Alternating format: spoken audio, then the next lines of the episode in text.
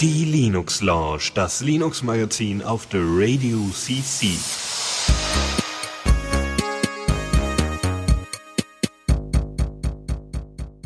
Hallo und herzlich willkommen zu Linux Lounge.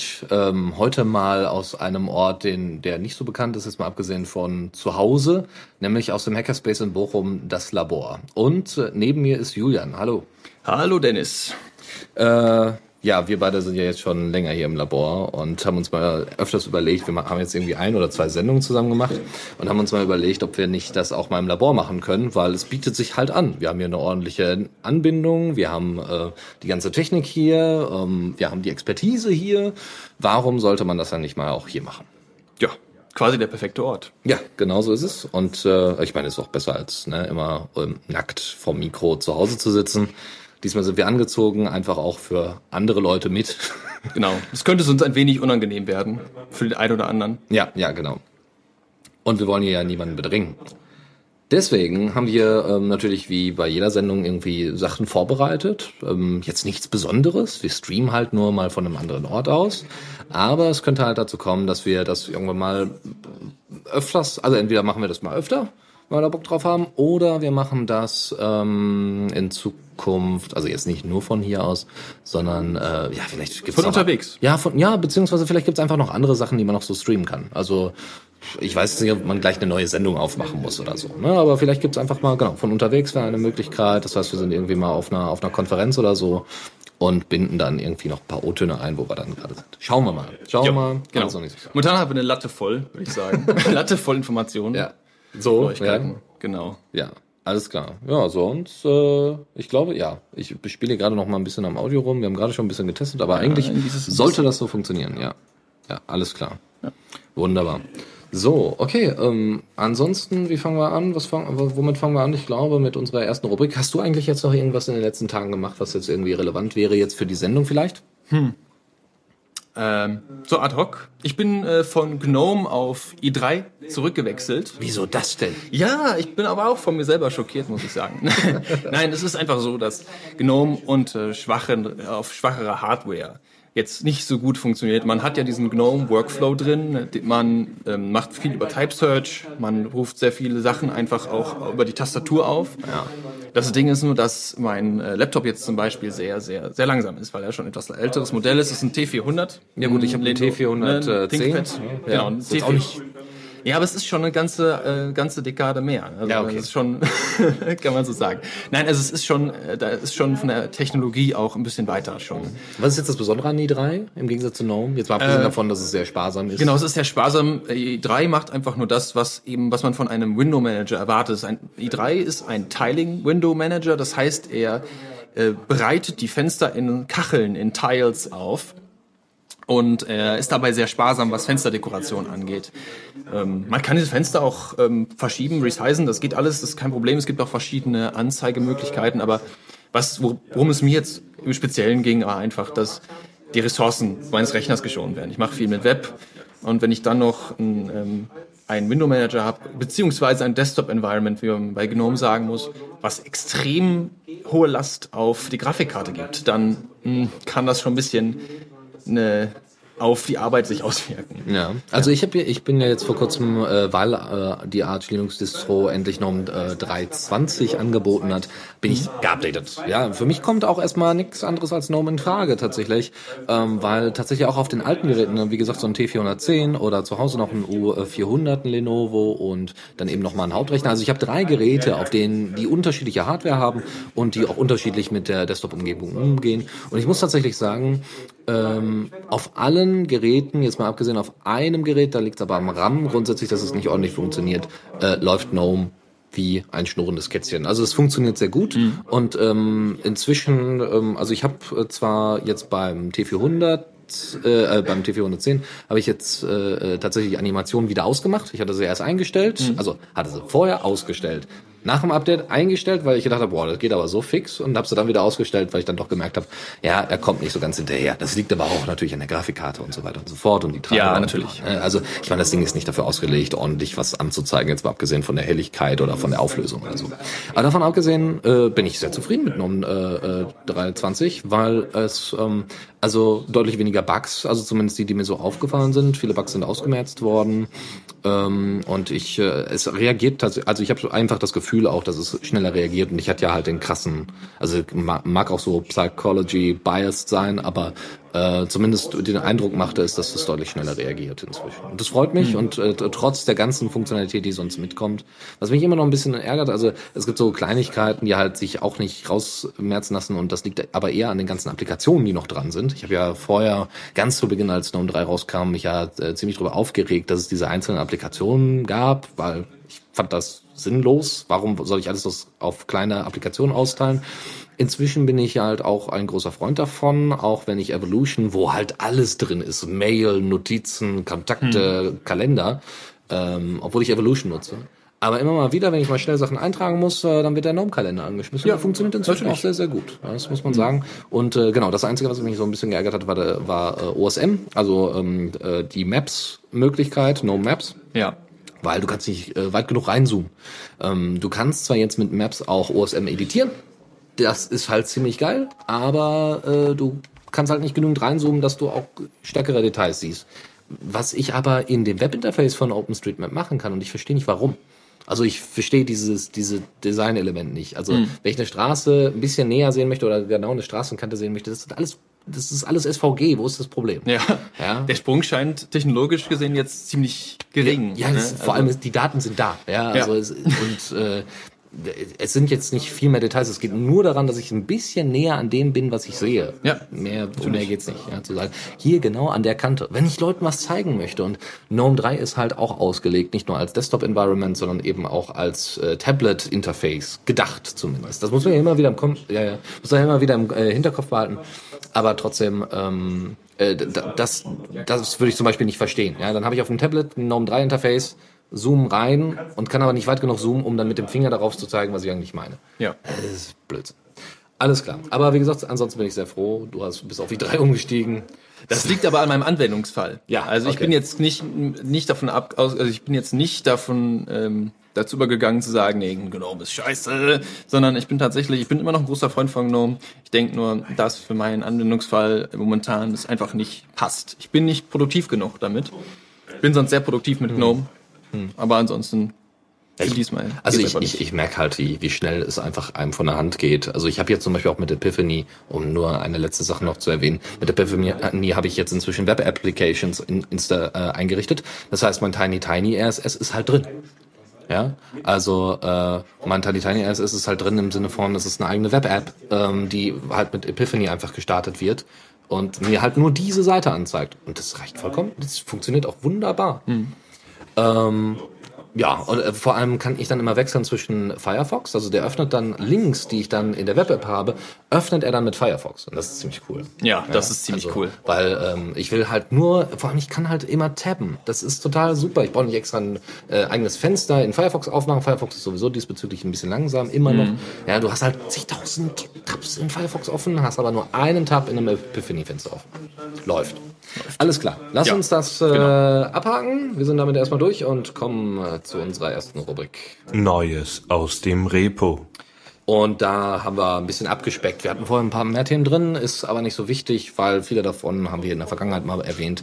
Jetzt kommen wir zu den wichtigen Dingen, nämlich Media Goblin. Ja, was ist nicht wichtiger, als die Unabhängigkeit seiner eigenen Medien und seiner eigenen Inhalte und Content und so weiter zu wahren. Nicht alles auf YouTube, Flickr, Dailymotion, keine Ahnung, warum ich jetzt auf Vimeo. Dailymotion, ja, Vimeo oder Google Docs, ja, keine Ahnung. Clip ist Picasa, nicht zu vergessen. Picasa, genau. Obwohl der Service ja von Google jetzt demnächst eingestellt werden soll. Ja, äh, was nicht schlimm ist, weil ist halt Picasa, ne? Ja. Also habe ich jetzt nie vermisst. Ähm, Flickr wiederum ist halt immer noch ein Tool, was viele Leute verwenden und Media Goblin könnte da tatsächlich eine Alternative sein. Basiert auf Python wohlgemerkt. Ähm, wir haben es auch öfters mal vorgestellt in der Sendung. Äh, lizenziert unter GPLv3. Ähm, ist, Sehr schön. Hat jetzt kompletten Support von Python 3. Ja, also da, also das Schöne ist, dass Ja. äh, Python 2 Support noch so lange drin ist, wie eine offizielle Unterstützung da ist. Ja? Also das heißt, äh, äh, Python 2 ist ja noch bis ellenlang unterstützt. Ja? Ja. So, und ähm, so lange wird auch Python 2 innerhalb von Media Goblin unterstützt. Was gibt's noch? Ähm, genau, einzelne Instanzen können sich jetzt inzwischen miteinander verknüpfen, was auch ziemlich cool ist. Das heißt, wenn ein Kollege Media Goblin hat, ich Media Goblin habe und er bestimmte Fotos aus dem letzten Urlaub hat, dann kann ich Sachen miteinander verknüpfen zum Beispiel. Theoretisch. Ich glaube, es ist auch so eine Privatmöglichkeit drin, dass man eben Sachen privatisieren begrenzen kann, aber eben für bestimmte Instanzen offenlegen kann, für bestimmte User auf unterschiedlichen Instanzen offenlegen kann, was sehr geil ist. Und ähm, dass ich halt auch eine Galerie aus den ähm, Galerien anderer Leute anfertigen kann, aus den Alben anderer Leute. Oder andersrum, Alben aus den Galerien anderer Leute. Das heißt, ich habe irgendwie einen Künstler, den ich besonders toll finde, der bei mir irgendwie da äh, um die Ecke wohnt, der hat eine Media Goblin Instanz, ich habe eine, ich mache Fotos, er macht Fotos, ich kann aber seine Sachen färben. Und das hat halt wieder diesen Social Media Effekt, der aber dezentral ist. Ja, total geile Ja. Idee. Und gibt's da schon eine Verbindung zu Diaspora? Weil das hört sich alles sehr nach Diaspora an. Nee, aber es Nur ist, auf eben medieller, also rein äh, grafisch mediell, also ähm, Bilder, ne, was war das auch? Videos meine 3D ich auch? 3D-Objekte kannst du dir anzeigen. 3D-Objekte. Mit wow. WebGL, alles Wow. möglich. Kommentare natürlich auch drin, alles gar kein Ding. Inzwischen kannst du auch in der, also in der neuen Version kannst du jetzt auch in den Kommentaren halt Inhalte mit reinpacken.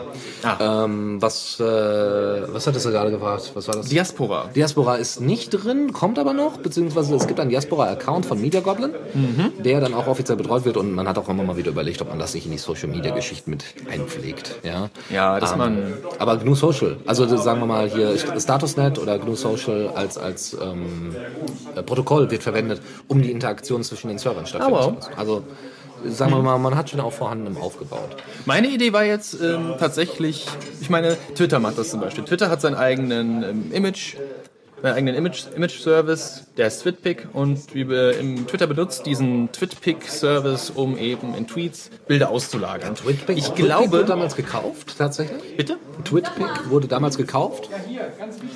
Äh, ich bin mir gar nicht so sicher, aber ich, was ich jetzt meine, war, die Diaspora-Pods zu entlasten, indem Bilder und Videos zum Beispiel ausgelagert werden in Media Goblin-Instanzen. Das würde zum Beispiel, das wäre zum Beispiel. Das wäre eine Idee, die ich hätte. Das wäre nicht schlecht, ja. Ähm, vor allem, also es gibt irgendwie noch OAuth und da wäre natürlich irgendwie OpenID Authentication über Diaspora, wenn das irgendwann mal drin ist, Ja. woran hier gearbeitet worden ist, wo ich auch schon lange nichts mehr von gehört habe, muss ich sagen. Das ist sehr still geworden, das Thema. Ja, dafür sind andere Sachen jetzt natürlich drin, aber lass uns nicht über Diaspora sprechen, Ja, weil genau. da gibt's, äh, wenn die 06er Version draußen ist, werden wir das hier in der Linux Launch sowieso nochmal breit reden. Auf jeden das Fall. ist jetzt nicht das Problem. Auf jeden Fall.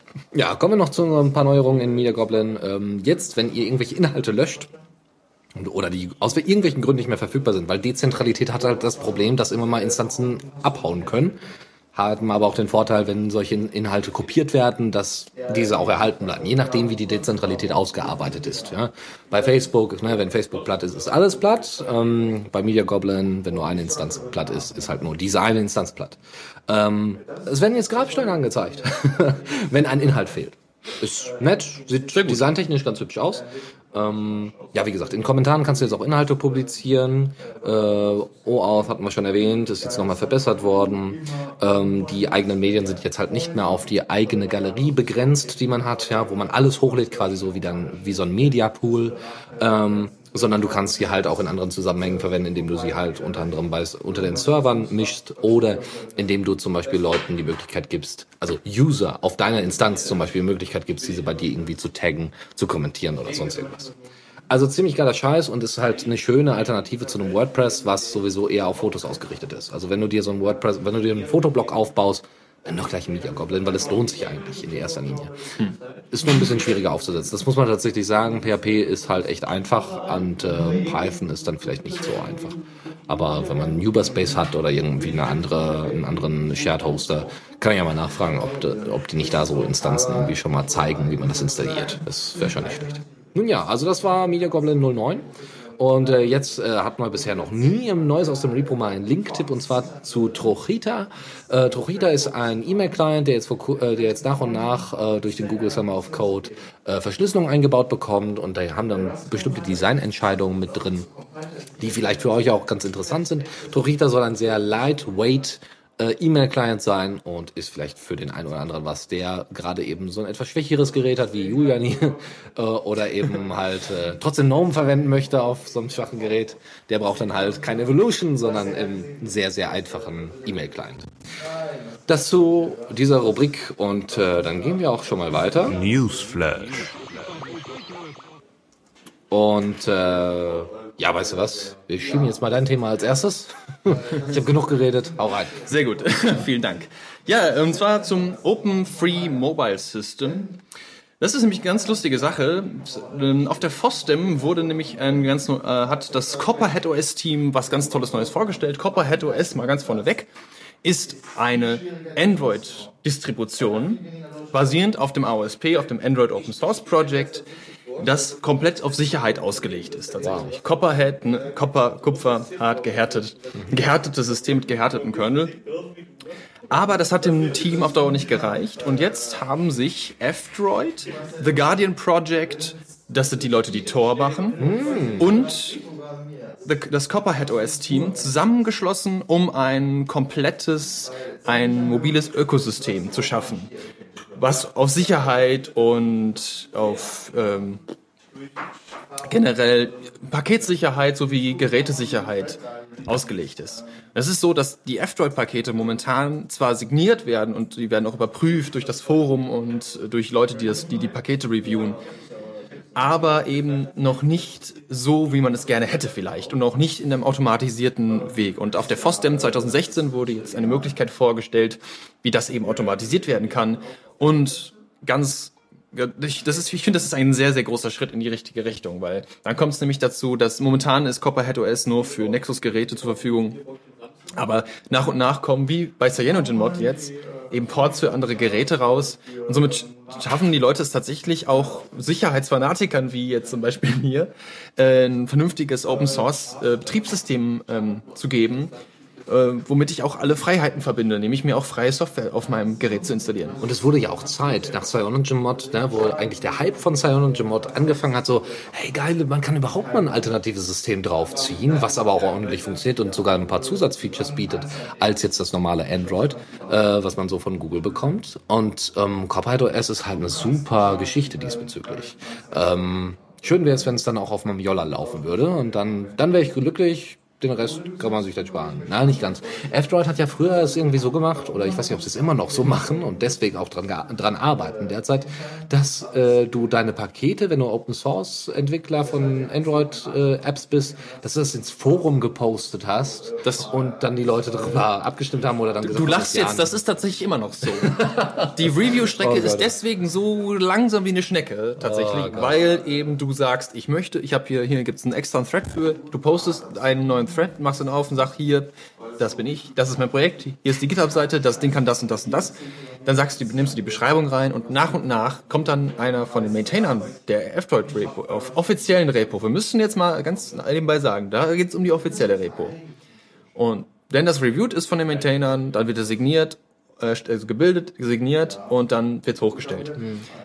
Äh, es ist natürlich so, Jetzt ist es natürlich so, das ist die offizielle Repo und jedes Projekt kann auch seine eigene Repo aufsetzen. So ist zum Beispiel Antox, das ist ein Tox-Client, ich weiß nicht, wer sich noch an Tox erinnern kann. es, äh, genau, Died 2015. Ungefähr. Ja. Ja, also Antox, der Android Tox Client, der jetzt auch ins offizielle Repo von Tox drin ist, der ist ein Tox. Die Leute von Tox haben ein eigenes F-Droid Repo, was man tatsächlich also auch zu F-Droid hinzufügen kann und dann werden auch Updates aus diesem Repo gezogen. Was ich nicht denke, das geht ein bisschen mehr in Richtung Dezentralität. Jeder hat so einen, so einen eigenen Server und man holt sich mal eine App von dem, mal eine App von dem Server. Ist Gentoo ähnlich aufgebaut? Also ich, also es erinnert mich so ein bisschen an AOR. Ich weiß nicht, wie Gentoo aufgebaut ist, weil ich weiß nur, dass es kompiliert wird, so ungefähr, und dann kriegst du quasi eigentlich nur die Rezepte zum Kompilieren. Ähm, ziehst dir aber den Code aus dem offiziellen Source, oder nicht? Das ist bei F-Droid nicht so. Bei F-Droid kriegst du schon APKs, weil das Bilden auf ja, okay. Android, glaube ich, eine ja. ziemlich komplizierte Sache ist. Okay, dass du es jetzt nicht auf deinem Android kompilierst, okay. Aber äh, dass du quasi, also dass der Source, also dass die offizielle, der offizielle Maintainer oder die, die, die, ja, oder was auch immer, dass die, äh, die offiziellen Betreuer des, des äh, Projektes, dass die quasi die Source für die APK anbieten. Auch. Also die, man kann sagen, ich, also natürlich sind alle Sachen, alle Sachen in F-Droid sind mehr oder minder frei. Ich sag mehr oder minder, Firefox. weil, und das finde ich ziemlich gut, sobald etwas Unfreies in einer Software, in einer Applikation drin ist, warnt F-Droid da explizit davor. Ja. Da steht ein großer, ro- in roten Lettern steht dann da, Achtung, diese Anwendung Und auch was? benimmt nicht freie Netzwerkdienste oder Mhm. nicht, enthält nicht freie Bibliotheken. Das hat man zum Beispiel bei Telegram. Bei Telegram ist auch in Signal, F-Droid. Signal leider auch, wegen Google. Signal, ich ja, bin mir wegen, nicht nee, sicher, wegen ob- Google äh, Services. Ich weiß nicht, ob Signal im F-Droid Store drin ist. Aber, Das ist ein anderes Thema, aber ja. theoretisch. Aber theoretisch wäre es das, ja, stimmt, hast recht. Ja, okay. Ähm, hört sich gut an. Ja. Ich äh, bin ja mal gespannt, weil, ähm, wie gesagt, ich hoffe, dass sie dann irgendwann mal Yolla supporten, dann hau ich mir das aufs Yolla, weil ich habe keinen Bock mehr auf dieses scheiß Selfie-Gerät. Es ist so broken Ja. und jetzt haben sie ja auch so viele Leute rausgeschmissen, das wird auch nichts mehr. Deswegen sollte irgendjemand äh, da hinterher weinen, dass er kein Tablet bekommen hat. Pech gehabt. Ja, also, also erstmal nicht nur, dass ihr, also, obwohl eigentlich könnt ihr euch glücklich schätzen, weil ihr kriegt wenigstens Geld, könnt euch davon ein ordentliches Android-Tablet oder von mir aus gerne auch ein ordentliches GNOME 3-Tablet holen. Ah. Ja, wenn es eins geben würde. Aber hier so Ubuntu-Tablet zum Beispiel, ja. Ja, Ubuntu Invest- Phone. In, genau, oder Ubuntu ja, Touch. genau. Investiert das in Meizu äh, M10 oder in M6 oder M4. Und das Ding hat ja richtig Power, ne? Ja, ja, ja, ja. Ja, gut, ist auch ordentlich teuer, ne? Naja, gut. So, ah, Ubuntu ist genau das Thema. Perfekt, das passt perfekt. Äh, die UbuCon wird jedes Jahr in Deutschland abgehalten, jetzt zum zehnten Mal. Und so eine Jubiläumsausgabe muss natürlich gefeiert werden an einem Ort, wo man das macht. Ja, und jetzt wird natürlich, also es muss an einem Ort sein, wo, wo richtig tolle Leute sind. Ja, also wo es richtig abgeht. Ja, und da wird man ja in erster Linie vielleicht eher an Berlin denken. Nein, nein, natürlich nicht. Es Wo es richtig abgeht. wo es richtig abgeht. Ja. Und wo wäre das eher als im Ruhrgebiet, wo wir uns gerade befinden? In Essen, meine Damen und Herren. In Essen, nur Nachbarstadt, quasi fußläufig, 20 Kilometer entfernt. Fußläufig ist vielleicht ein bisschen übertrieben. Äh, die 10. UboCon wird vom 18. bis zum 20. November 2016 in Essen im Unperfekthaus stattfinden. Und das Unperfekthaus ist dafür so wunderbar geeignet. Ich selber habe da letztens, war ja letztens oder beim äh, Podcamp und ähm, das ist super. Ja, also da ähm, jeder hat also seine eigenen Räume. Äh, wie viele waren es? Genau, fünf Räume in verschiedenen Größen stehen zur Verfügung, die bis zu sieben Vorträge pro Raum pro Tag ermöglichen. Jeder Vortrag wird ungefähr 50 Minuten sein, weil man dann irgendwie 10 Minuten Pause hat und so. Vielleicht auch nochmal eine größere Mittagspause. Und äh, ja, es ist halt eine UbuCon, ja, also da wird über Ubuntu gesprochen, aber auch über grundsätzliches Open Source äh, Zeug. Snappy äh, zum Beispiel wird drüber gesprochen. Du warst ja auch bei der Open Rhein-Ruhr, wenn mich nicht alles täuscht. Ja, ich war auch bei der Open Rhein Genau, und da ging es zum Beispiel auch um, übers, um Snappy Core, also quasi den sehr, sehr verkleinerten Ubuntu, das bestimmte Schnittstellen nach außen bietet, das glaube ich sogar äh, Co- Containern, also hier so Container anbietet, glaube ich sogar. Also sehr ge dafür geeignet ist, auf sehr, sehr kleinen, mit wenig Speicherplatz behafteten Geräten zu laufen. Embedded im Endeffekt. Ah, okay, also Raspberry Pi dann. Ja, unter anderem, ja, ja, nicht, also. Ist auch ein Embedded System. Ja, Ich meine, aber auf eine so bestimmte. Funktion getrennt. Also Raspberry Pi kannst du natürlich, entweder machst du dann ein komplettes Desktop-Linux drauf, wenn du da Bock drauf hast, oder du machst nur eine ge- gewisse Funktion und Snappy Core ist eher für sowas für schnelles Updaten und so. Das bietet sich dann eher an. Okay. Ja, ähm, also die haben da, Snappy Core ist ein, äh, hat bestimmte Core-Funktionalität, da ist Python unter anderem bei und noch andere Sachen. Ja, einfach Core-Libraries, die einfach drin sind und die supported werden. So. Äh, ja, wie gesagt, also 10. UbuCon am- vom 18. bis zum 20. November im Unperfekthaus. Äh, veranstaltet vom Ubuntu Deutschland e.V. Ähm, was haben wir noch? Äh, genau. Und wenn ihr selber Vorträge halten wollt, also äh, dem Call of Contributions nachfolgen wollt, dann könnt ihr das bis zum 31. Juli 2016 natürlich. Ja, das äh, wär's zu Ubuntu.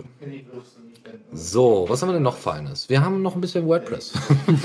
Jetzt verdrehen alle die Augen, ja, WordPress, ja, ist ein Open Source Projekt, ist äh, 25% aller Webseiten im Internet bestehen aus WordPress.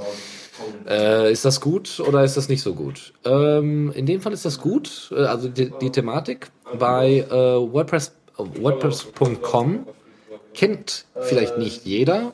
Das ist quasi nichts anderes als Blogger, nur halt äh, auf Basis von WordPress, also tatsächlich eine Instanz, die du aufbauen kannst mit einem Frontend äh, für einfache Verwaltung und wo du selber halt nicht unbedingt äh, irgendwie gucken musst, dass du das Ding aufsetzen kannst und so, sondern du haust einfach los. Ja, also meldest dich an, registrierst dich, läuft. Und ähm, jetzt würde man ja meinen, dass äh, ja, dass also diese, dieses Frontend Closed Source ist. Nein, es ist vor kurzem Open Source worden und nochmal komplett neu geschrieben worden. Äh, dieses Frontend basiert auf, also, inzwischen, also zuerst so der GPLv2. Das Frontend heißt Calypso und ähm, ist halt, vorher war es halt eine Erweiterung eines WordPress-Cores, wo man quasi ähm, äh, WordPress Core genommen hat, äh, Multisite an, angestellt hat und dann noch irgendwie ein bisschen Website davor gebaut hat. Ja, also man hat also sehr viel rumgefrickelt und irgendwann hat man mal überlegt, naja, wir bauen jetzt so sehr am Core rum, da können wir nicht jedes Mal irgendwie da rumfrickeln oder Sachen dann reinmerchen, dann gibt es irgendwie Merge-Conflicts oder so ein Kram. Wir machen das voneinander getrennt und das passt aber perfekt zueinander und deswegen heißt es Calypso und ist jetzt ein eigenes Projekt. Reading, Writing and Managing all of your WordPress Sites in one place. Mir fällt übrigens gerade auf, dass hier irgendwie eine bestimmte Information Information fehlt, die ich mir noch aufgeschrieben hatte. Wie gesagt, es ist komplett unabhängig jetzt vom WordPress Core, benötigt es aber in der Form, dass ihr natürlich irgendwie Inhalte haben wollt. Ja, am Großen und Ganzen funktioniert das wohl sehr gut und äh, ich freue mich, dass das dann auch nochmal unter GPL lizenziert worden ist. Geiler geht's ja nicht. Ne? Ja. Also schön. Also wir können jetzt alle unser WordPress.com aufmachen. Sehr gut. Das bietet sich für Parteien zum Beispiel an. Also wenn man mehrere Seiten? Äh, ja, mehrere, mehrere Blogs? Ja, sicher. Für die einzelnen, also es, ist doch nichts das geil als das. Also für eine Piratenpartei anstatt ein Etherpad, also Etherpad ist für, wie soll ich sagen, Etherpad ist für Brainstorming, WordPress ist für Pressearbeit, Dokumentation und Co. Und dann, wenn man dann noch irgendwie Domains aufschalten kann, dann hast du im Endeffekt einen Shared Space für die Parteien, äh, beziehungsweise für die ganzen regionalen Vereine. Und das ist, äh, ist doch großartig. Und vor allem sind die alle per SS abonnierbar. Ja, sehr super. Wir, wir brauchen ja nichts anderes als SS. Genau. Ähm, Aber auch die Grüne, die Grüne Jugend äh, kann dann auch ihre eigenen Blog haben zum Beispiel. Ja, ja, ja, genau. So ein, genau, ja, genau ah, so. Gut. Ja, wieso nicht? Also cooler Scheiß. So, und äh, halt auch irgendwie in JavaScript geschrieben. Also alles irgendwie machbar. So, noch eine andere Geschichte, die hatte ich mir mal kurz durchgelesen. Die Details könnt ihr euch ja dann selber durchlesen. Äh, Leonard Bot ist ein Open Source Virtual Assistant. Heißt, ihr habt ähm, zum Beispiel, also äh, der, der Typ ist Russe, der das gemacht hat. Seva heißt er. Äh, ist äh, Student, also ist noch Schüler und ist 14 Jahre alt und hat halt schon zwei Firmen gegründet. Also so, ja. 14 Jahre alt. Ja, früh übt sich. Er hat auch Ach, Vorträge schon gehalten und so. Und er hat jetzt halt Leonard Bot gemacht. Ähm, das ist, äh, wie gesagt, ein Virtual Assistant. Du hast halt Telegram und V-Kontakte wird, glaube ich, unterstützt. Oder ja, Telegram müsste es sein. Genau, Telegram und VK. Und du kannst, äh, also quasi Facebook und WhatsApp der Russen. und du kannst äh, auf Telegram Leonard Bot zum Beispiel damit betreuen. So ein bisschen wie Siri. Es ist wie Siri, nur halt in Text. Das heißt, du schreibst, äh, ähm, schreibst Leonardo, hieß er ja, nee, Leonard, Leonard. Äh, schreibst du äh, einfach, äh, ja, hier Notiz anfertigen, äh, fertig. Ja, so bitte Notiz anfertigen, XY. Du brauchst nicht die App extra aufmachen. Du brauchst, ähm, also du brauchst nicht viele, viele Apps gleichzeitig aufmachen, die betreuen, sondern brauchst eigentlich nur alles an Leonard schicken und fertig. Und das ist ziemlich cool. Ja. So, und er erklärt cool. das dann noch ein bisschen, hat dann irgendwie noch ein Video dabei, es gibt auch ein Foto von ihm. Äh, er hat das irgendwie auf Medium gepackt und ähm, ja, ja, ne, wie das dann funktioniert, Telegram Adapter, RAWs, Processing Information. Und das Geile ist, soweit ich das richtig mitbekommen habe, es gibt ja auch so Beispiele, ne, how to cook a cake. Und dann, dann ist echt cool. Also dann gibt er halt tatsächlich auch genau die Antwort, die du brauchst, ja. Also wie, wie, wie kann man einen, einen Kuchen backen das oder ist ja cool. welche Nachrichten, ne? Gib mir mal bitte die News, die letzten News von CNN, von äh, Washington Post, USA Today und du kriegst sie dann halt einfach rein. Das ist schon ziemlich geil. Oder wo bin ich gerade? I need a taxi oder so kannst du auch reingeben und dann antwortet ihr, dir dann äh, dementsprechend. Es gibt eine Kampagne derzeit auf Patreon diesbezüglich. Ähm, und das Ding ist Open Source. Ich muss mal kurz gucken, weil der Source Code liegt, glaube ich, auf GitHub herum. Lass mich kurz schauen. Ich glaube, das ist er. Äh, Leonard Bot. Ja, genau. Vorkontakte, da unten GitHub. Und ich hatte auch vorhin noch mal geguckt, welche Lizenz das ist, hab's aber leider wieder vergessen. Guck mal rein. Meine Damen und Herren, es ist leider Creative Commons, ist aber nicht schlimm. Steht Non-Commercial drin, bin ich eigentlich ganz froh drüber. Also lieber wenn wir natürlich irgendwie eine sehr liberale GPL gewesen. Liberal. Ja. aber äh, Creative Commons ist auch in Ordnung. Ne? Hm. Also soll man nicht, sagt auch Creative Commons selber, aber Ach was, ja der, der Junge ist 14 Anwendung. Jahre ja. alt, woher soll der das denn wissen? Der hat noch nie ordentlich mit GPL gearbeitet, außer dass er vielleicht mal einen Linux-Kernel verwendet hat. Ja. okay, das dazu und wir machen mal mit der nächsten Rubrik weiter. Zockerecke. Ja, und da haben wir ein bisschen was vorbereitet und zwar Tomb Raider. Großer Fan oder nicht? Erzähl mal. Ja. Nein, doch, ich habe sie alle gespielt. Alle, alle. Mit Alle. eckigen Brüsten und dann später mit Mit eckigen und dann, hinterher später auch mit, mit, kleinen. runden und dann mit kleinen. Ja, genau. Also kleineren. alle Ja, kleineren. Kleine. Nein, also nicht, nicht alle. Leider nicht alle, aber ich habe zum Beispiel mir mal, ich habe, ich habe früher die alten gespielt, als ich noch, also als mein Rechner noch in den Anfängen war. Ähm, da hatte ich so ein zusammengebasteltes Monster aus ganz vielen verschiedenen Teilen. Das war, das war gruselig, wirklich. Aber es hat funktioniert. Okay. Und mh, das Tolle war, es liefen darauf zwei Spiele. Star Wars Jedi Knight, das ganz, ganz alte, Ei, ei, ei. mit eckigen Köppen Ja. und Tomb Raider. So, die erste, erste, erste Teil, zweite Teil. Äh, und das war total großartig, deswegen war das so eine der ersten- Spiele, die ich auch gespielt habe. Ja. Ja, ich war immer großer Fan, weil es auch ein bisschen, es hatte was von, von 3D Jump'n'Run und Exploration. Und die Entwickler haben, ein bisschen, haben sehr viel, naja, ähm, sehr viel Kreativität in die Entwicklung der Umgebung gestellt. Und es gab, gab auch so Details, so. Wenn man zu Hause war in seinem Schloss, dann konnte man in, in, in, in den Irrgarten gehen, konnte den lösen und ist dann zu einem versteckten Tunnel gekommen zum Beispiel. Ne? Und das waren so, das sind so kleine Sachen, aber auch in den ganzen normalen Leveln, die ja teilweise linear waren, tatsächlich ziemlich, gab es dann so ganz viele Sachen, die echt detailgetreu ausgearbeitet waren. Das hat mir gut gefallen, Ja. auch damals schon. Und dass jetzt Tomb Raider auf Linux kommt, das ist äh, war wieder ein großer Schritt. Ich bin Ja. total begeistert. Ja, also äh, in, der- in der Form jetzt vor allem, weil Tomb Raider ist das äh, 2013er Spiel und ähm, ich habe damals, also ich konnte mit Tomb Raider nie wirklich was anfangen.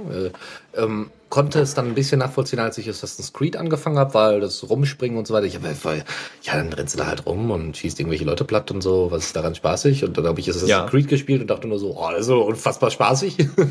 Aber Tomb Raider hatte halt ähm, mit der mit der Neuauflage 2013, wo Square Enix dann halt äh, hinterher war und nicht mehr nur Codemasters, weil Codemasters wurde damals von Square Enix aufgekauft ähm, und hat dann auch Rechte an Colin McRae's Rally und so einen anderen Kram rausgesucht.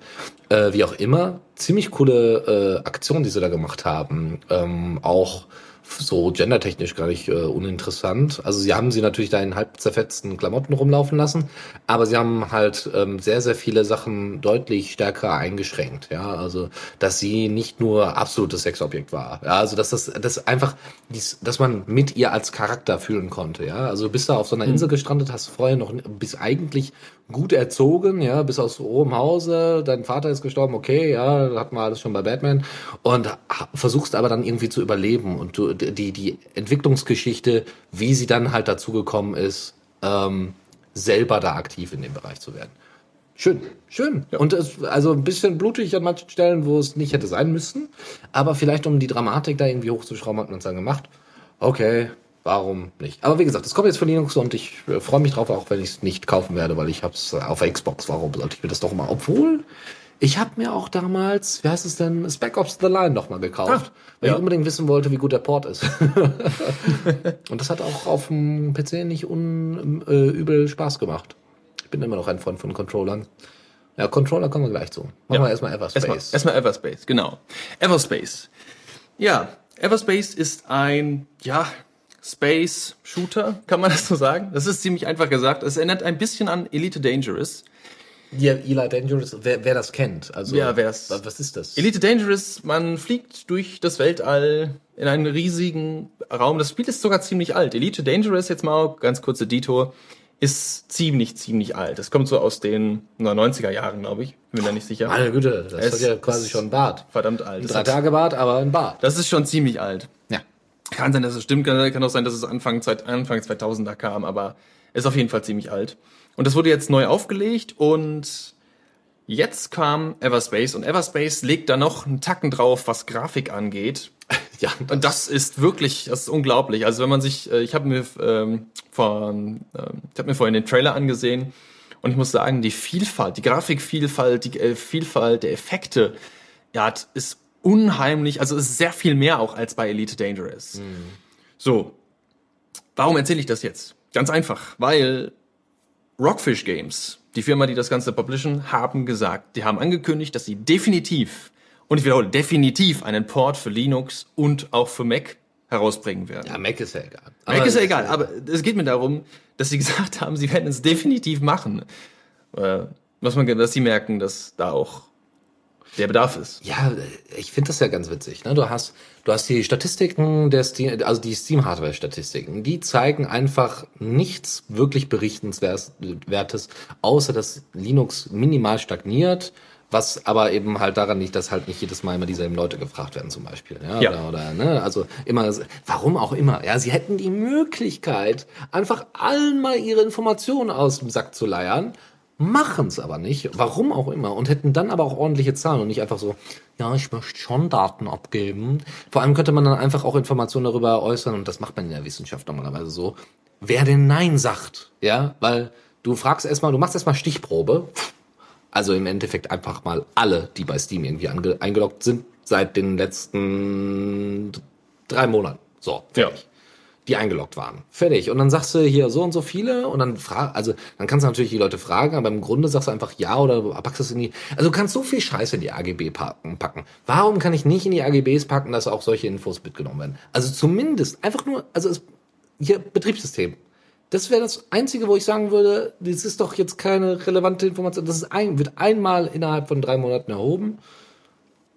Damit kann ich leben, glaube ich. Ja. Ähm, wenn jetzt nicht, wenn es jetzt um privatere Daten geht, wie irgendwie Chatverläufe oder sonst irgendwas, ne, Riesending, gar keine Vorname, Frage. Nachname, sowas. Ja, ja, genau, sowas, genau, ja. genau, oder genau, dann irgendwie noch, äh, ist nicht nötig. Aber gerade wenn es so um, äh, um Plattformen geht, finde ich, ist es durchaus relevant.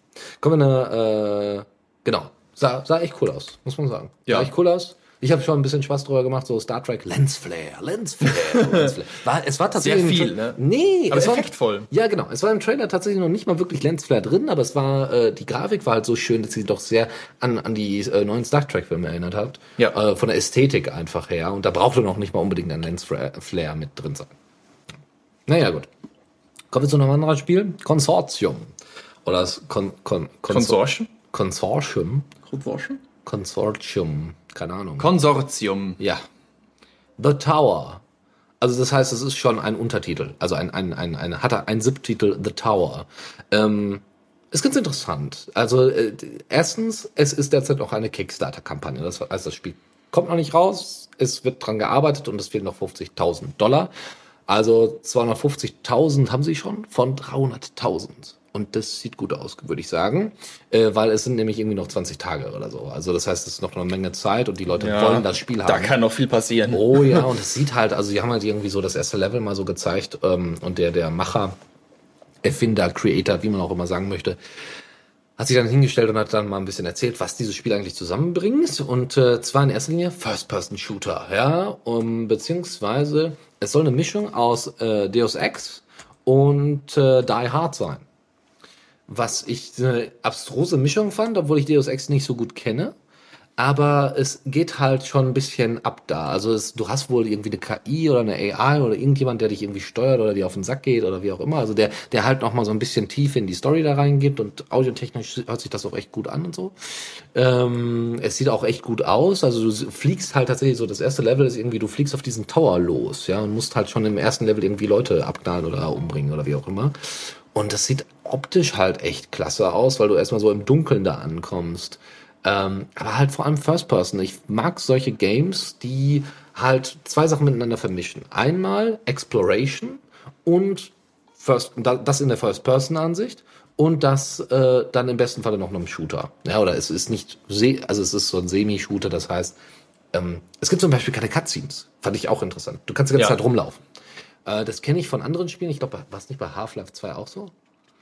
Ga- War, wurde da nicht gelabert und dann 2? konntest du dich von den Leuten entfernen? Also war das nicht bei Half-Life 2 eben auch so ein riesen Ding, dass du eben halt weglaufen konntest und die Ja, Leute dann erzählt ja, haben? doch, genau das, siehst du? tatsächlich. Mhm. Ne? So, und das war, äh, so- sowas finde ich ganz witzig, aber wenn es deutlich realistischer und besser läuft als bei Half-Life 2, wo einfach die Person steht und anfängt zu labern, ja, anstatt dich zwischendurch mal zu unterbrechen, hey, bleiben Sie hier oder so. Also, Mhm. Warum dann- laufen sie denn weg? Genau, warum laufen sie da weg? Soll ich Ihnen dann nicht, nichts drüber erzählen? Ähm, hoffe ich natürlich, dass das, ähm, ich finde das sehr unhöflich, dass sie abhauen. äh, äh, hoffe ich natürlich, dass das irgendwie angepasst wird. Aber es geht, wie gesagt, darum, dass du diesen Tower auseinander nimmst und du wurdest da quasi abgemeldet bei diesem Konsortium und musst dann halt trotzdem in diesen Tower Ja. eindringen. Keine Ahnung, ja, also storytechnisch noch sehr, sehr weit. Und das Schöne ist, sie haben in der Vergangenheit ein FAQ gehabt. Da stand dann drin, Windows-Port, ja, selbstverständlich, ja. Äh, Mac-Port, möglicherweise. Und Linux-Port, ja, könnte sein. Da haben sie noch auf der Source Engine aufgebaut. Jetzt bauen sie auf der Unity. Unity? Ich glaube auf der Unity. Ich muss noch mal reingucken, weißt du, also auf der neuen Engine auf oder auf der anderen Engine auf. Und die, diese Engine äh, unterstützt halt äh, äh, Building for Linux and Mac out of the box. Was halt super ist. Das Ja. heißt, für die war die Antwort einfach nur ja. ich habe das FAQ dann umgestellt und dann steht einfach, was unterstützt ihr? Und dann steht dann einfach Windows, Mac, Linux, weil es für uns keinen Aufwand darstellt, diese Ports umzusetzen. Natürlich. Ja. Ja, bin ich dann mal gespannt, ob es wirklich keinen Aufwand darstellt, weil ich denke mal, dass sie einige Sachen anpassen müssen trotzdem. Aber die, die trotzdem ist der der Unterschied zu sonstigen Ports halt echt minimal, die, der Aufwand einfach. Nun ja, so kommen wir zu geglückten Ports. Ja, bitte. Payday 2. Ich weiß noch, ne, als Payday 2 beliebt wurde und als dann, das war so ein schle- schreckliches Geraffel, was ich mir dann antun musste, um das tatsächlich zu spielen, unter Wine. Und es hat immer nur sage und schreibe eine Minute 20 konnte ich spielen. Und danach ist das Spiel eingefroren. Oh. Und mein Rechner ist eingefroren. Und alles andere ist auch eingefroren. Und bist die Zeit ist eingefroren. stehen geblieben. Das und ist, genau, es du hast das bildet Fenster offen sich ein Es war Winter, ja, Ja. man weiß. Man kann solche- Schrecklich, so ja, ist das. Ganz schlimm. Mit der Und Zunge Frostbeulen, am Boden festgeklebt, so ja, ist das. Äh, hier Gefrierbrand, kennt man. jedes Mal. Ja, ganz schlimm. Nein, Spaß beiseite. es, es war wirklich ein schreckliches Geraffel und es war immer, es ging einfach nicht. Und ich war dann immer derjenige, der sagen muss, oh, sorry Leute, aber nein, da mache ich lieber was anderes. wirklich, da habe ich mich, obwohl ich Payday vorher auf Windows gespielt hatte und das, da war ich so frustriert, dass es nicht unter äh, Linux funktioniert hat. Das war jetzt Payday 1 oder 2? Das war Payday 2. Okay. Ja. Aber was soll ich sagen? Genau, worum geht's hier überhaupt? Bevor Oh, jetzt ja, Entschuldigung, bevor ich jetzt weiter erzähle, bei Payday 2 geht es darum, wie auch bei Payday 1 schon, ähm, bei Payday The Heist, darum eben einen Raub zu begehen. Man begeht immer einen Raubzug mit mehreren Personen, das sind meistens vier Leute, vier oder manchmal sind es auch mehr. Man kann das sehr gut im Multiplayer spielen und das Tolle ist, die Level sind zwar immer die gleich, also es sind zwar immer sehr ähnlich, also auf jeden Fall die Map ist gleich, ähm, das Ziel ändert sich et immer etwas und die Ereignisse, die geschehen, sind komplett zufällig. Das heißt, jeder Heist, also jeder Raubzug ist tatsächlich von unterschiedlichen Ereignissen geprägt. Dann kommt man um die Ecke und es kommt immer auf einer anderen Seite zum Beispiel ein Polizist auf dich zu oder eine Spezialeinheit rollt irgendwie aus einem Schacht über die, aus einem Luftschacht über die runter und es ist immer zufällig und deswegen macht das Spiel auch über auf Dauer und immer wieder Spaß. Das Ja, ist weil es so wirklich abwechslungsreich ist. Genau. Ich habe es jetzt vor kurzem mal spielen können. Ja, ja, ganz, ganz kurz, ganz. Und das Tolle ist, man kann auch die Level auf unterschiedliche Arten lösen tatsächlich. Also man kann sagen, ich gehe komplett laut rein, also ich baller durch die Gegend und sag einfach jetzt seid mal auch still hier, ne? Ich möchte hier mein Geld haben. Oder man geht tatsächlich stealth. möchte was abheben. genau, so ungefähr. Was ist denn meine Kontonummer? Meine Kontonummer. Pff. Nein, okay. AK-47. AK-47, meine Kontonummer, genau. Obwohl das sehr unedel aussieht. Also eine AK-47 ist wirklich eher für Sand und Kram, aber also, naja, ich wusste jetzt keine andere. Ach so. okay. E99 ist zu klein für so einen Kram. Bitte. Genau. Oder man kann eben komplett Stealth reingehen, also komplett leise, quasi infiltrationsmäßig, so dass gar kein Alarm ausgelöst wird. Dass man hat also die Möglichkeit selber zu entscheiden, wie ich an so einen Raubzug rangehe. Es gibt keine lineare Vorgabe. Und das ist auch etwas, was wirklich das so großartig einfach macht. So, warum erzähle ich das? da sind wir wieder. Herzlich willkommen bei der Linux Lounge. Herzlich willkommen Es gibt einen Linux-Port Genau, dafür. es gibt einen Linux-Port und ähm, man kennt das ja auch ganz häufig. Wie war das bei Saints Row 4, wo der Port dann nach einem Update nicht mehr funktioniert hat? Oder bei KOTOR, bei Knights of the Old Republic. Ja, Star Wars Spiel. Ja, genau. derzeit. Dennis, da kriegt- durchaus ein Problem. Ich habe jetzt Knights of the Old Republic 2, weil der erste Teil immer noch nicht portiert ist. Das ist nichts anderes als Wine drumrum gewickelt, aber ist ja auch nicht schlimm. Es funktioniert dafür. Äh, Problem ist, dass ähm, halt einige Cutscenes nicht ordentlich funktionieren. Ja? Weil die Kameraeinstellungen sind sehr stiff, also die sind sehr, also du bist öfters mal in der Ebon Hawk, das ist dein Hauptraumschiff, wo du bist, und du ähm, es passieren innerhalb der Ebon Hawk, wenn du das betriffst, wenn du zum Beispiel ein Level in Anführungszeichen, ein Level, eine Geschichte, einen Planet fertig hast, storytechnisch, passiert in deiner Ebon Hawk noch was. Die Leute sprechen mit dir oder sonst irgendwas. Also es wird dir was noch erzählt. Aber öfters mal überspringt das das Ding. Oder du hast gar keine Auswahlmöglichkeiten zum Auswählen. Und das ist natürlich doof. Oder du siehst diese Auswahlmöglichkeiten nicht, sondern machst einfach das Erstbeste. Und ähm, gerade an dem Spiel macht halt Spaß, genau diese Interaktion zwischen den Leuten zu sehen. Das ist natürlich Ja. cool. Also ist ja auch nicht so schlimm. Ja. Saints Row müsst ihr auch mal wieder ausprobieren, ob das wieder funktioniert. Äh, aber wie gesagt, es gab schlechte Ports, aber. Jedenfalls, wir haben genug von schlechten Ports mittlerweile und Payday 2, was soll man sagen, ist der beste Linux-Port. Von zumindest Gaming on. Linux. Sagt ich selber habe genau. ich selber hab ja Payday 2 auch gespielt. Es gab ja mal so ein Wochenende hier, letztes, vorletztes Wochenende, vorletztes Wochenende, Mhm. habe ich Payday 2 gezockt. Das war cool. Das war, er hat echt Spaß gemacht, Ja. muss man sagen. Aber, also es wäre so eines der Spiele, die ich mir am ehesten irgendwann mal zulegen werde, wenn es ganz, ganz äh, gut äh, äh, runtergesetzt ist. Aber ähm, ja, ich habe im Moment einfach keine Zeit dafür. Aber ansonsten sehr empfehlenswert. Also sehr komplex, genau, eben diese Ja, zwei Wege. sehr komplex. Ja, und du kannst halt mit bis zu vier Leuten da irgendwie zusammen da so ein Heist begehen, glaube ich. Und das ist halt ziemlich cool. Du kannst halt entscheiden, mache ich jetzt meine, meine, ziehe ich mir eine Maske über oder nicht, ja. Und du äh, bist halt wirklich, du hast halt vor dir, du wählst halt deine Mission danach aus, du hast eine Karte und dauernd wirst du angerufen. Hm. Und du hast halt wirklich das, das die, die, die, den Eindruck so von wegen, ja, hier und hier ist, also du kannst halt mit der Maus zum Beispiel über, hast mehrere Sekunden, irgendwie eine halbe Minute die, oder eine Minute die Auswahlmöglichkeit, einen bestimmten Heist zuzusagen. Einen bestimmten Raub zu begehen in einer, da steht auch dran, schwer, nicht so schwer, Ja. einfach und so. Ja. Ja, man hat so eine Karte ähm, und dann blinken auf dieser Karte so Punkte auf, die nur für eine gewisse Zeit ne, Genau, aktiv genau. sind und das, die bilden Abrufe, Anrufe ähm, ab. Man wird also quasi angerufen, so Auftragsarbeit mäßig, so, hey, raub mal bitte den Juwelier aus. Und ich so, ja, ja, klar, bla, bla. Ja, ja, klar, mache ich. Genau. Und dann kann man sagen, ich nehme das an und wenn das vorbei ist, dann ist der Auftrag verfallen. Da hat, hat sich den schon jemand anders gekrallt. In sozusagen. Anführungszeichen. In ja, Anführungszeichen. Ja. Genau, es gibt das halt noch online, wo das halt wohl eher real so Ja, genau. Aber ähm, im Großen und Ganzen ist einfach dieses Setting auch, die, die Ja. Menüführung und so weiter. Ich bin beeindruckt eigentlich, weil dass ich von Payday wenig gehört habe, was nichts bedeutet. Ja, also, Ja. weil ich bin jetzt schon lange nicht mehr in diesem ganzen Gaming-Kram drin, höchstens mal eben hier zur Linux Lounge. Aber äh, dass das nicht irgendwie ein größerer Titel wäre. Ja, also selbst von Spielen wie Alan Wake, oh, Alan Wake damals auf der 360 oder so, das war ein Riesending, ähm, kann sich heute wahrscheinlich auch nicht unbedingt jeder dran erinnern. Ja.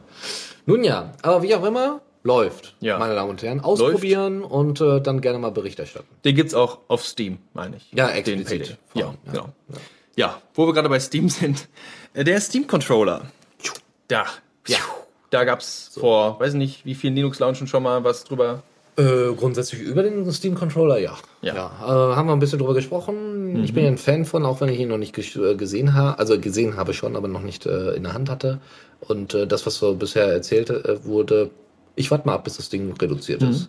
Weil, also ich bin ein großer Fan von Controllern tatsächlich, auch wenn das viele PC-Spieler nicht so verstehen. Also ich habe ihn tatsächlich mir schon zugelegt und ich bin ein ganz großer Fan von dem Ding.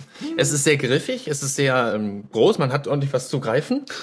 Er ist sehr ergonomisch angelegt. So gewisse Tasten, so äh, L3, R3 zum Beispiel, sind sehr gut positioniert, sodass man da auch sehr ergonomisch, sehr angenehm drankommt. Er ist sehr angenehm ge- generell zu bedienen. Was jetzt die große Neuerung ist, und das finde ich absolut großartig, Valve hat die Cut-Dateien vom Controller veröffentlicht. Ja. Was heißt das jetzt für uns Hacker? Ganz einfach. Wir können jetzt hingehen und uns eigene Mods, Controller-Mods für das Case drucken. Und das ist ziemlich großartig. Oh ja. Denn wir haben jetzt hier im Hackerspace, ganz kurz, wir haben hier im Hackerspace jetzt seit kurzem einen 3D-Drucker. Und warum den nicht dafür benutzen? Mal eine andere Schale in einer anderen Farbe zu drucken zum Beispiel oder Genau. Einen zusätzlichen Knopf an der Seite anzubauen. Ja, oder irgendwie, weiß ich nicht, dass das irgendwie noch, also ich meine, du hattest es jetzt schon sehr griffig beschrieben, aber es gibt natürlich noch andere Möglichkeiten. Ja? Also äh, genau, andere Farbe finde ich halt schon ziemlich cool. Ja? Es gibt auch Kun es gibt LED hier so. LED, genau. Die, die, Es gibt auch fluoreszierendes Filament, es gibt auch Gummifilament. Oder wie so ein- Holzfilament. Holzfilament. Ja, tatsächlich. Ich habe ja, ich habe tatsächlich mir Holzfilament zugelegt. Das ist so 50% Holz dann, aber der Großteil von dem Plastik verdampft dann irgendwie. Also hat man tatsächlich einen Controller aus Holz. Ah, Das ist schon ziemlich stilvoll. Oh ja, ja. Und wenn du dir dann einen Splitter zulegst, während du zockst, ist nicht so schön. Aber an sich finde ich das einfach äh, auf, auf die, also äh, ich, ich bin ja noch mit sehr, sehr schlimmen äh, äh, Medien, äh, beziehungsweise sehr, sehr schlimmen Medienproduzentenunternehmen eigentlich aufgewachsen. Ja? Also Spieleentwickler, die arschlochmäßig unterwegs sind, EA und ganz, ganz viele andere. Ja? So. Und ähm, so der Steam-Controller, äh, also das Steam dann einfach sagt, Ja, klar gehen wir Cut raus. Also ge- gehen wir die Cut-Zeichnung raus. So, hä? Also ich meine, damals die ganzen Custom-Boxen ähm, von der Xbox oder von der PS3, ja, dass die extra nochmal erweitert worden sind, verbessert worden sind, Festplatte rein, Linux äh, drauf gespielt worden ist oder so. Das war alles immer so, wir haben eine Hürde, die wir erreichen müssen, also die wir überbrücken müssen, weil Sony eigentlich das nicht möchte, dass wir die, die Box irgendwie äh, verbessern, dass wir LEDs da reinsetzen und so Kram. Und bei Steam sagen die einfach, fuck it, das ist du hast den Controller gekauft, du kannst den so modifizieren, wie du willst. Und vor allem, also das, das ist, also mit Liebe zur Gaming-Szene. Also ich will halt keine, keine Firma hochhalten, weil wir wollen alle nur mein Geld. Ja? Ist auch in Ordnung. Ja? Äh, muss halt auf einer bestimmten Art und Weise stattfinden, ja. Aber äh, trotzdem finde ich das beeindruckend, dass so eine Firma, und die Steam ist ja bei alles andere als klein, ähm, also Valve, äh, dass die dann sagen, ja, doch, for the players. Also wortwörtlich for genau, the players. for the players. Ja, Freunde der Nacht. Äh, jetzt geht's dann mal zu einer ganz, ganz kurzen Ausgabe vom. Kommando der Woche. Ja, und da. Ja, da habe ich was, äh, was ganz, ganz kurzes, wirklich nur. Äh, und zwar Curl. Curl ist ein HTTP-Interface quasi für äh, Linux, für Unix-soide Systeme. Ich meine, aber es gibt auch einen Windows-Port dafür. So, und hier haben wir einen ganz nützlichen da. nämlich zehn Dinge, die man mit Curl nützlicherweise machen kann. Unter anderem kann man damit auf ähm, HTTP, HTTPS natürlich zugreifen, FTP, Telnet, LDAP, IMAP, POP3, SMTP und vieles mehr kann man damit auch LDAP benutzen. wusste ich nicht. LDAP hätte ich auch nicht gedacht. Bin ich auch total begeistert von gerade. Ähm, Wetterdaten. Man kann tatsächlich in der Konsole Wetterdaten damit abgreifen. Das ist ziemlich, ziemlich witzig. Verschiedene Mondphasen kann man damit abrufen. Die aktuelle Zeit natürlich. Das gibt ganz einfach FTP-Server. Einfach Daten von FTP-Servern runterladen. Twitter-Kram. Tweets. Ja, das ist cool. Man kann Tweets mit Curl runterladen. Das ist cool. Das ist ziemlich, ziemlich cool. ASCII-Art. Das geht auch über Buffly. Wer Buffly nicht kennt, das ist ein Buffer-Service für Twitter. Kann man seine ganzen tonnenweise Tweets reinkauen und Buffly gibt das dann so streckenweise aus. Und über Buffly kann man das tatsächlich auch machen. Und, ASCII-Art. und ASCII-Art, ASCII-Animation, da gibt es auch, wer sich an Blinken Lights noch erinnern kann, die haben da auch schon mal Star Wars in die Konsole reingepackt. Ja, Ja, ganz, und, ganz und viel. noch mehr. Und noch mehr, genau. Deswegen ist quasi dieser, dieser, äh, ähm, dieses Kommando der Woche Genau. kein Kommando, sondern ein Linktipp für euch und da könnt ihr dann ja, das Kommando ist Curl. Genau, das Kommando ist Curl, ja, aber das kennen wir ja schon. Ja. Das ist so ein bisschen wie LS-Vorstellungen und alle so, ja. ja, da kannst du geile Sachen mit anzeigen, zum Beispiel, was in deinem Baumverzeichnis rumfliegt oder in Verzeichnissen allgemein. Genau. So, okay, dann äh, machen wir weiter mit. Tipps und Tricks. So, und da haben wir hier äh, mehrere Sachen. Bist du Filme-Fan? Ich mag Filme. Ich bin ein ganz großer Fan von Filmen. Doch wirklich. Ich gucke gerne Filme mit Freunden, Freundinnen immer wieder, immer mal. Auch gerne die ganze Nacht durch. Aber wenn ich auf Sind aber die Freunde schon weg. genau, ja, die gucke ich dann alleine. Nein, und wenn äh, Hallo, hallo. aber wenn ich auf meinem Laptop zum Beispiel Filme habe und das kommt, passiert immer wieder, dass ich eine ganzen Batzen von Filme habe, Was? dann habe ich, ja, ist so, und dann habe ich das Problem, ich kann die nicht richtig, ich habe keine Möglichkeit irgendwie mir da eine Bibliothek anzu, anzubauen. Und Das muss ich alles selber bauen, mir da irgendwelche Ordnerstrukturen zusammenbasteln, wo ich dann im Moment der Erstellung denke, okay, das macht Sinn. Oder Datenbanken. Ja, oder Datenbanken. Und dann hinterher komme ich darauf zurück und denke mir so, ach, was ist das für ein Quatsch? So, und da bietet jetzt Flink eine Möglichkeit. Flink ist ein Filmeverwalter, ein Filmeverwaltungsprogramm, was komplett auf dem Dateisystem arbeitet. Und es, sort, es kann diese ganzen Filme sortieren. Das macht das alles über Symlinks. Das heißt, es verlinkt die sortierten und gefilterten Filme am Ende ähm, in einem Ordner, so wie ich das verstehe. Also Und das geht sehr, sehr schnell, weil es eben Symlinks, das sind symbolische Links, die führen dann genau da zu dem Video. Es ist so viel wie nicht, du klickst da drauf und wirst dann in den Ordner geleitet, sondern die Videos liegen alle überall verstreut. Und dieses Programm sorgt eben dafür, dass das alles schön suchbar, durch, besser durchsuchbar ist. Und dass es auch in Kategorien und Text unterteilt ist. Also quasi ein winz, es ist wirklich ein winzig kleines Tool. Aber es ist tatsächlich relativ mächtig, wenn man überlegt, wie viele Filme man hat und was man da alles draus, draus ziehen kann. Ja, und das Ding hat sogar IMDB-Import. Also du kannst halt Infos Ja. aus IMDB ziehen und kannst dadurch raus, also wenn er an bestimmten Informationen erkennt, welcher Film das ist, kann der auch gleichzeitig erkennen, okay, aus dem und dem Jahr ist das Ding und kann de dementsprechend in den Ordner 2015 einen Simlink dementsprechend machen. Das ist ziemlich cool. Ja, das ja. ist ziemlich cool. Gut, äh, Komm, genau. Kommen wir zu Open- einem Project, genau. Open Project. Wir alle kennen Redmine. Ja, was ist Redmine? Redmine ist im Endeffekt ein Projektverwaltungstool. Das ist sehr ja, simpel, weil man eben sagen kann, ich lege ein Projekt an, zu diesem Projekt lege ich einen Blog an, ein Forum an und alles, allen Pipapo, was man auch immer haben Wiki, möchte. meine Damen Wiki, Herren. genau. Ganz wichtig. Ganz wichtig. Und das ist alles schön und gut. Aber es ist, ähm, es ist etwas, etwas statisch. Wenn man ein bisschen sich damit auskennt, kann man das ein bisschen umgehen. So, Open Project. Und das, äh, hab, das kam jetzt in diesem Artikel, den ich da gelesen habe, auf openproject.org ganz gut hervor, dass Redmine und Open Project gar nicht so unähnlich sind. Sich. Die haben nämlich komplett dieselben Wurzeln und sind aus genau den gleichen Gründen entstanden. Es sollte ein Projekt gemanagt werden eben, weil es sind beides Projektmanagement-Tools und das Problem bestand, dass es kein Tool dafür gab, um zu sagen, okay, ich möchte jetzt dieses Projekt managen und ich möchte diese, dieses Projekt managen, aber es sind komplett unterschiedliche Anwendungsfälle. Ja. Es ist nicht unbedingt immer ein Softwareprojekt. Ja. Ja? Und da bieten Redmine und Open Project beide sehr gute Tools. Was aber jetzt bei Open Project ist, dass es sehr, sehr, sehr flexibler und sehr viel einfacher ist als, Red, als Redmine. So sind zum Beispiel so Dinge wie einen neuen Nutzer zu einem Projekt einladen, sehr viel einfacher bei Open Project. Da muss man bei Redmine schon ein bisschen überlegen, hm, was mache ich da jetzt? Hm, das ist kein Invite-Knopf. Hm, Bei Open Project ist es tatsächlich Add Member. Und wenn er da nicht auf dem Open Project Server angemeldet ist, gibt man einfach die E-Mail-Adresse an Und fertig. und dann fertig, dann kriegt er eine E-Mail. Ja. Und das ist ziemlich einfach. Auch irgendwie vom Interface her ist es nochmal deutlich einfacher, so organisatorisch scheint Ja, das da genau. auch ganz weit vorne zu sein. Ja, sehr hübsch. Ja, Audacity nut- nutzt man natürlich normalerweise für den Audioschnitt, um jetzt mal ein ganz neues Thema anzufangen. Ja, genau. Oder Adur, wo ich jetzt gerade so ein bisschen versuche reinzu, äh, reinzuschauen.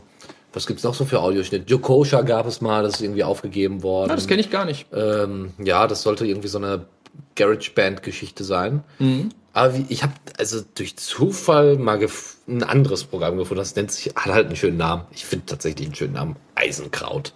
Ja, Eisenkraut, es ist nicht Weißkraut, es ist nicht Sauerkraut. Nein, es ist Eisenkraut. Rock'n'Roll. Eisenkraut ist ein, ja, einfach ein Audio-File-Editor, der nicht nur Multichannel, sondern auch High-Res-fähig ist. Und wie ich jetzt wie ich hier gerade sehe, ein wunderschönes Interface hat. Ja, also äh, ich habe schon schlimmere Sachen gesehen. Ja, ne? Die doch. waren Ich meistens find es echt gut. KDE-based. Ich finde es echt gut. Also es ist Audacity tatsächlich ziemlich ähnlich. Also es heißt auch ähnlich feature-rich, wenn ich das mal so sagen darf. Und äh, der große Vorteil ist eben, dass es High-Res-fähig ist. Das Maximale, was Audacity hinkriegen kann, ist Wave. Weil Wave auch nicht, auch nicht wirklich richtig High-Res ist. Es ist zwar eine richtig hohe Qualität, aber es ist noch nicht das Top-Notch, das, was man eigentlich haben möchte. So, und das ist komplett Open Source. Das die einzige Möglichkeit, wie wir da jetzt drauf gekommen sind, war über GitHub tatsächlich, weil es gibt jetzt nicht großartig was, was da verschleiert. Es geht tatsächlich darum, hier, guckt euch das an, hier ist mein Quellcode. Und das ist in Java und in Super Collider geschrieben. Das ist deswegen interessant, weil Super Collider eine Programmiersprache ist, die extra dafür gedacht ist, um äh, Schall zu modul modulieren. So wie eine DSP zum Beispiel. Eine digitale ähm. Signal, Signalprozess. Also, ah, ja, ja. Dig di- digitaler Signalprozessor. genau. Der kann zum Beispiel sehr gut mit ähm, Audio arbeiten. Genau, es gibt auch den Super Collider Server, der eben hier als Audio Playback Engine verwendet wird, damit dann dementsprechend Musik auch so, also das ist, steht hier. Ja.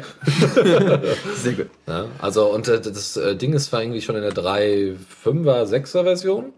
Ähm, Problem ist, also, na, Problem. Ähm, äh, es sind halt noch einige To-Dos drin, die könnt ihr euch dann auch einfach mal angucken. Ähm, die stehen nämlich in der README-Datei oder eben auf GitHub. Warum nicht? Ich- also ich finde es optisch auch ganz ansprechend. Ich meine, wenn es ordentlich funktioniert, bin ich der Erste, der es ausprobieren will. Ich find also, gut- obwohl geht so, ne? Also kann natürlich ist ein bisschen erinnert noch ein bisschen an die 2000er, um das mal so zu Ja. sagen. Es geht mir auch mehr darum, dass man damit tatsächlich High-Resolution-Audio bearbeiten kann. Ja. Weil das fehlte mir bei äh, Audacity. Bei mir halt nicht. Ne? Also ich war einfach froh, dass das Ding irgendwie funktioniert. Und wenn es nicht regelmäßig abstürzt, läuft's halt. Ne? ist besser als Audacity, ja, in dem Sinne. Gerne mal ausprobieren. Vielleicht werde ich, werde ich es auch mal in Zukunft ausprobieren. Ansonsten, äh, wer es dann mal ausprobiert hat, gerne einen Link zu uns. So. Alles klar, so, jetzt Eisenkraut. So, dann haben wir drei Link-Tipps, äh, beziehungsweise vier Link-Tipps für euch. Und zwar der erste Link-Tipp ist äh, eine Anleitung, wie ihr Audio über Puls Audio an den Chromecast sendet, über äh, das Puls Audio Plugin für D mit DLNA-Funktion. Da gibt's einen Link äh, zu. Dann, wie man ein NFC-Messageboard baut. Ja, NFC kennen wir. Kannst du das kurz beschreiben, was es ist? Near, wie war es? Near Field Communication. Genau. Hat, kennt viele vom Handy. Man hat so einen Tag, einen kleinen, sieht aus wie ein äh, Papierkreis, den man an die Wand Sticker packt. oder so, Ja, ein ja. Sticker, genau. Der hat einen kleinen NFC-Chip drin, den man mit seinem Handy beschreiben kann. Und da kann man zum Beispiel so ganz, ganz äh, übles Beispiel, ganz normales Beispiel. Man kommt nach Hause und im Eingang ist dann an der Wand so ein NFC-Tag. Man hält da sein Handy dran und das Handy verbindet sich automatisch mit dem Wi-Fi, was man eben zu Hause hat. Und nicht mit irgendeinem anderen. Es wechselt zum Beispiel. Oder es wechselt zum Beispiel den Status in bin jetzt zu Hause. So kann, damit kann man zum Beispiel arbeiten. Aber neuerdings wird zum Beispiel NFC auch für Datenübertragung benutzt zwischen zwei Telefonen. Das kann man anhand von Android Beam zum Beispiel ganz gut sehen. Das ist nämlich eine Funktion in Android drin, mit der man Daten übertragen kann über NFC. Okay. In dem Fall äh, gibt es halt auch Apps, womit man NFCs beschreiben kann und nicht nur lesen kann natürlich. Und ähm, da gibt es äh, dann eine Anleitung auf Hackerbit, äh, wie man das macht und wie man so ein kleines Mes Messageboard baut. Das heißt, man kann theoretisch darüber Kommunikation führen, ja, wie so ein kleines Chat-Ding. Ja? Ähm, das Wofür kann man sowas einsetzen? Also ich hätte jetzt kein Praktikum, äh, keinen praktischen Fall, außer vielleicht, dass äh, ähm, weiß nicht, bis so eine Family und muss dann irgendwie ähm, ergänzen, ja, bin jetzt übrigens da, bin jetzt übrigens weg und dann wird irgendwie am Ende des Tages das Ding gelöscht oder am Ende der Woche oder was. Ja. Weil so viel Speicherplatz ist ja auf dem NFC auch nicht drauf, oder? Oder ist es, oder ist es überhaupt begrenzt? Ich muss sagen, ich weiß gar nicht, wie viel Speicherplatz ein NFC-Tag hat. Ansonsten, ja, einfach mal so, ein, so eine SD-Karte anschließen. äh, ein NFC SD-Karten-Tag. Ähm, nun ja, ist ganz hübsch. Dann ein anderer Link-Tipp, das war ein Comic, ähm, wo einfach nur erklärt worden ist, warum man Sick-Kill nicht, äh, nicht verwenden sollte oder seltenst verwenden, verwenden sollte. Sehr niedlich gemacht, bitte einmal reinschauen. Ähm, und äh, genau, von Turn of Us, falls man das, äh, falls man das schon kennt, auf Diaspora immer mal wieder geteilt, war sehr niedlich. Und ein letzter äh, Link-Tipp zumindest, ähm, wie man Run, äh, wie man Bash-Kommandos im Hintergrund äh, ordentlich ausführt. Gut, ansonsten haben wir noch drei Sachen. Jo, Bitteschön. einmal Kirby, Ja, nicht das Spiel hier mit dem aufgeblasenen Wattebausch. Wasserbausch. Ja. Ja, sehr gut. Ich hatte mal eine Zeit lang nach einer Convention einen Kirby-Aufnäher auf meiner Tasche drauf. Ich weiß Und nicht, wie der, ich weiß, ich weiß nicht, wie der da drauf gekommen ist. Ist so die Sache. Auch geil. Ja, äh, oh, bist du jetzt Kirby-Fan? Hä, was? Verdammt! Wer war das? Das war ein Aufnäher, das heißt, ich habe ihn nicht abbekommen. Ohne die Tasche dabei. Das, Wow. Ich habe nicht verstanden, wie man es in der. Wie, ich glaube, irgendwann ist meine ähm, meine Tasche mal. Ich war auf einer Convention auf der Konichi Mhm. in Kassel und da war, sind natürlich viele Cosplayer und da hat sich wohl Einige hatten sich als irgendein Mädel hingesetzt und hat da auf die Schnelle an meine Tasche das Ding dran genäht. Obwohl die Aufnäher gibt's ja inzwochen auch mit Klebefläche, die musst du Ja, gibt's auch. anwärmen, ne? Aber Also- das war tatsächlich. Das war fest das war, Ich habe auf der anderen Seite geguckt. Das war Nein. quasi im, in der in der, ähm, ähm, eine Lasche von, von einem. Wie geil Ähm, ist das denn? Also ich meine, ich, das ist ziemlich dreist eigentlich. Ja, ja, obwohl so ein Kirby ist ganz niedlich. Obwohl. Ja, aber wie gesagt, es Naja. geht nicht um das Spiel. Ja, es ja, geht ja. nicht um das Spiel, sondern es geht um das CMS. Ja, es gibt ein CMS, das heißt Kirby. Und das Besondere an diesem CMS ist, dass es die Daten, dass es keine Datenbank braucht. Ja. Das ist ganz toll. Man kennt das schon von DokuWiki. DokuWiki ist ja ein Wiki, was auch komplett alles in Textdateien speichert. Und Kirby, das CMS, macht das genauso. Aber nicht nur das, es hat eine feste Struktur äh, in den Textdateien, die auch offen ist. Aber Inhalte, wenn du jetzt, einen, wenn man jetzt einen Artikel verfasst, dann wird das alles in Markdown abgespeichert. Das ist ziemlich cool und es wird auch so ausgegeben. Und was auch noch viel, viel cooler ist, man kann, es gibt tonnenweise Plugins für dieses CMS. Ach, ehrlich? Und man kann mit Plugins selber Markdown-Tags bauen. Ach, großartig. So gibt es zum Beispiel, das hat der, ähm, der ähm, Autor von diesem Artikel, aus, aus dem ich das hab, auch mal gemacht. Der hat ein Amazon-Plugin gebaut. Das heißt, man, Diaspora-Plugin. ja, man macht dann einen Tag in Klammern Amazon Doppelpunkt und dann einen Produktcode. Und dann wird ein Link generiert daraus zu dem Amazon-Produkt, aber in ganz kurz. Wow. Geil. Total geil. Genial. total großartig. Ja, wie gesagt, bei Diaspora wird sich das auch einbi- Ja, äh, natürlich. an, anbieten. Ne? Genauso wie bei, Total bei. Diaspora Twitter eingebunden wird, macht man da dann halt bei Kirby äh, Diaspora Einbettung. Und das ist besonders gut für Shared Hoster, für denke ich. Ja. Wenn das wirklich keine Ja, du Datenbank brauchst halt braucht. nichts. Oder du setzt halt äh, deine Kirby-Instanz so weit auf oder nimmst äh, das Root-Verzeichnis in der Own-Cloud. Und wenn Leute überhaupt nicht mit irgendwie äh, dynamischen Webseiten klarkommen oder auch das sehr simpel halten wollen und damit umgehen wollen, ähm, dann wäre das doch super, wenn die dann in der Own-Cloud selber die Sachen editieren können. Ja, das hört sich so, gut weiß an. nicht, irgendwie der Angelverein aus der Umgebung und dann kann er da einfach nur Text ändern und braucht sich nicht irgendwie in WordPress einarbeiten. Wo mache ich denn hier jetzt noch mal was, obwohl WordPress schon sehr einfach ist, aber Ja, es ist wie gesagt, also wenn du nur mal eben kurz Text schreiben möchtest, warum nicht? Oder dich auf bestimmte Sachen konzentrieren möchtest. Alles klar. Natürlich. Cooler Scheiß. So, jetzt kommen wir noch mal zu einem sehr schönen Thema. Auch Mein- wenn wir da nicht viel zu, mit zu tun haben. Wir sind ja beide keine Lehrer oder sind sonst nicht dozententechnisch irgendwie unterwegs. Aber ich finde das, fand das auch einen schönen Bericht. ziemlich cool. Mein Test. Mein Test in for. Education. Ja, ja tatsächlich. Man kennt das, man kennt ja Minecraft Edu. Das ist eine komplette Plattform, die eben dafür sorgt, dass man Minecraft mit ganz vielen tonnenweise Mods äh, dafür benutzen kann, eben um Schülern was beizubringen, bildhaft. Äh, Gamification nennt sich das auch. Ga- Ganz großartig. Und jetzt wird auch mein Test immer wieder häufiger dafür benutzt. Das Tolle ist ja, dass es alles Open Source ist. Man kann auch in den Quellcode eingucken. Die Mods sind sehr viel einfacher zu verteilen, weil bei Minecraft Edu ist immer noch das Ding, der Client ist ganz, ganz furchtbar groß, weil die ganzen Mods müssen alle runtergeladen werden. Der Großteil davon ist unfrei, das heißt, man weiß nicht, was man sich da runterlädt. Man kann nicht reingucken und so weiter und so fort. Ich hätte noch ganz viele Sachen. Ja, es ist echt großartig, dass jetzt auch auch endlich es mein Test geschafft hat, in diesen Education-Bereich reinzurutschen.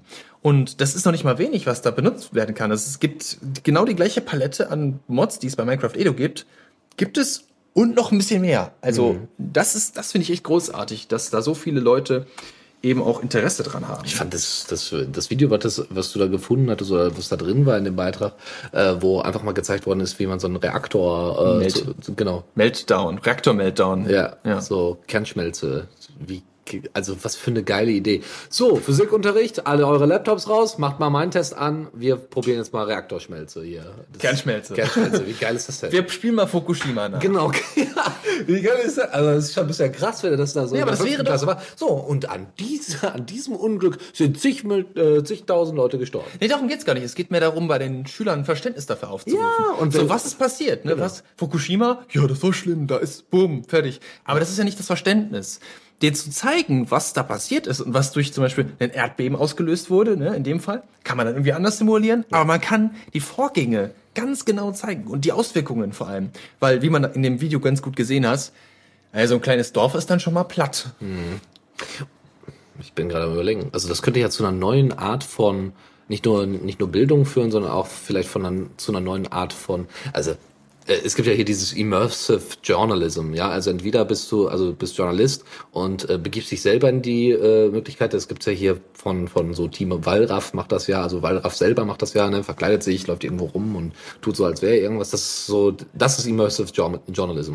Jetzt gibt es das noch in anderen Bereichen, wo es das mit Web VR zum Beispiel gibt. Die Washington Post hat mal so Welcome to Syria gemacht, zusammen mit Mozilla und äh, der New York Times, glaube ich, weil sie zusammengearbeitet haben, Fotos gemacht von Syrien und ähm, du konntest halt in der 360-Grad-Drehung, konntest du dir Syrien angucken, wie es in Schutt und Asche liegt. Ja. Und Theorie, also me- meine Überlegung war, kann man das mit meinen Tests nicht auch machen?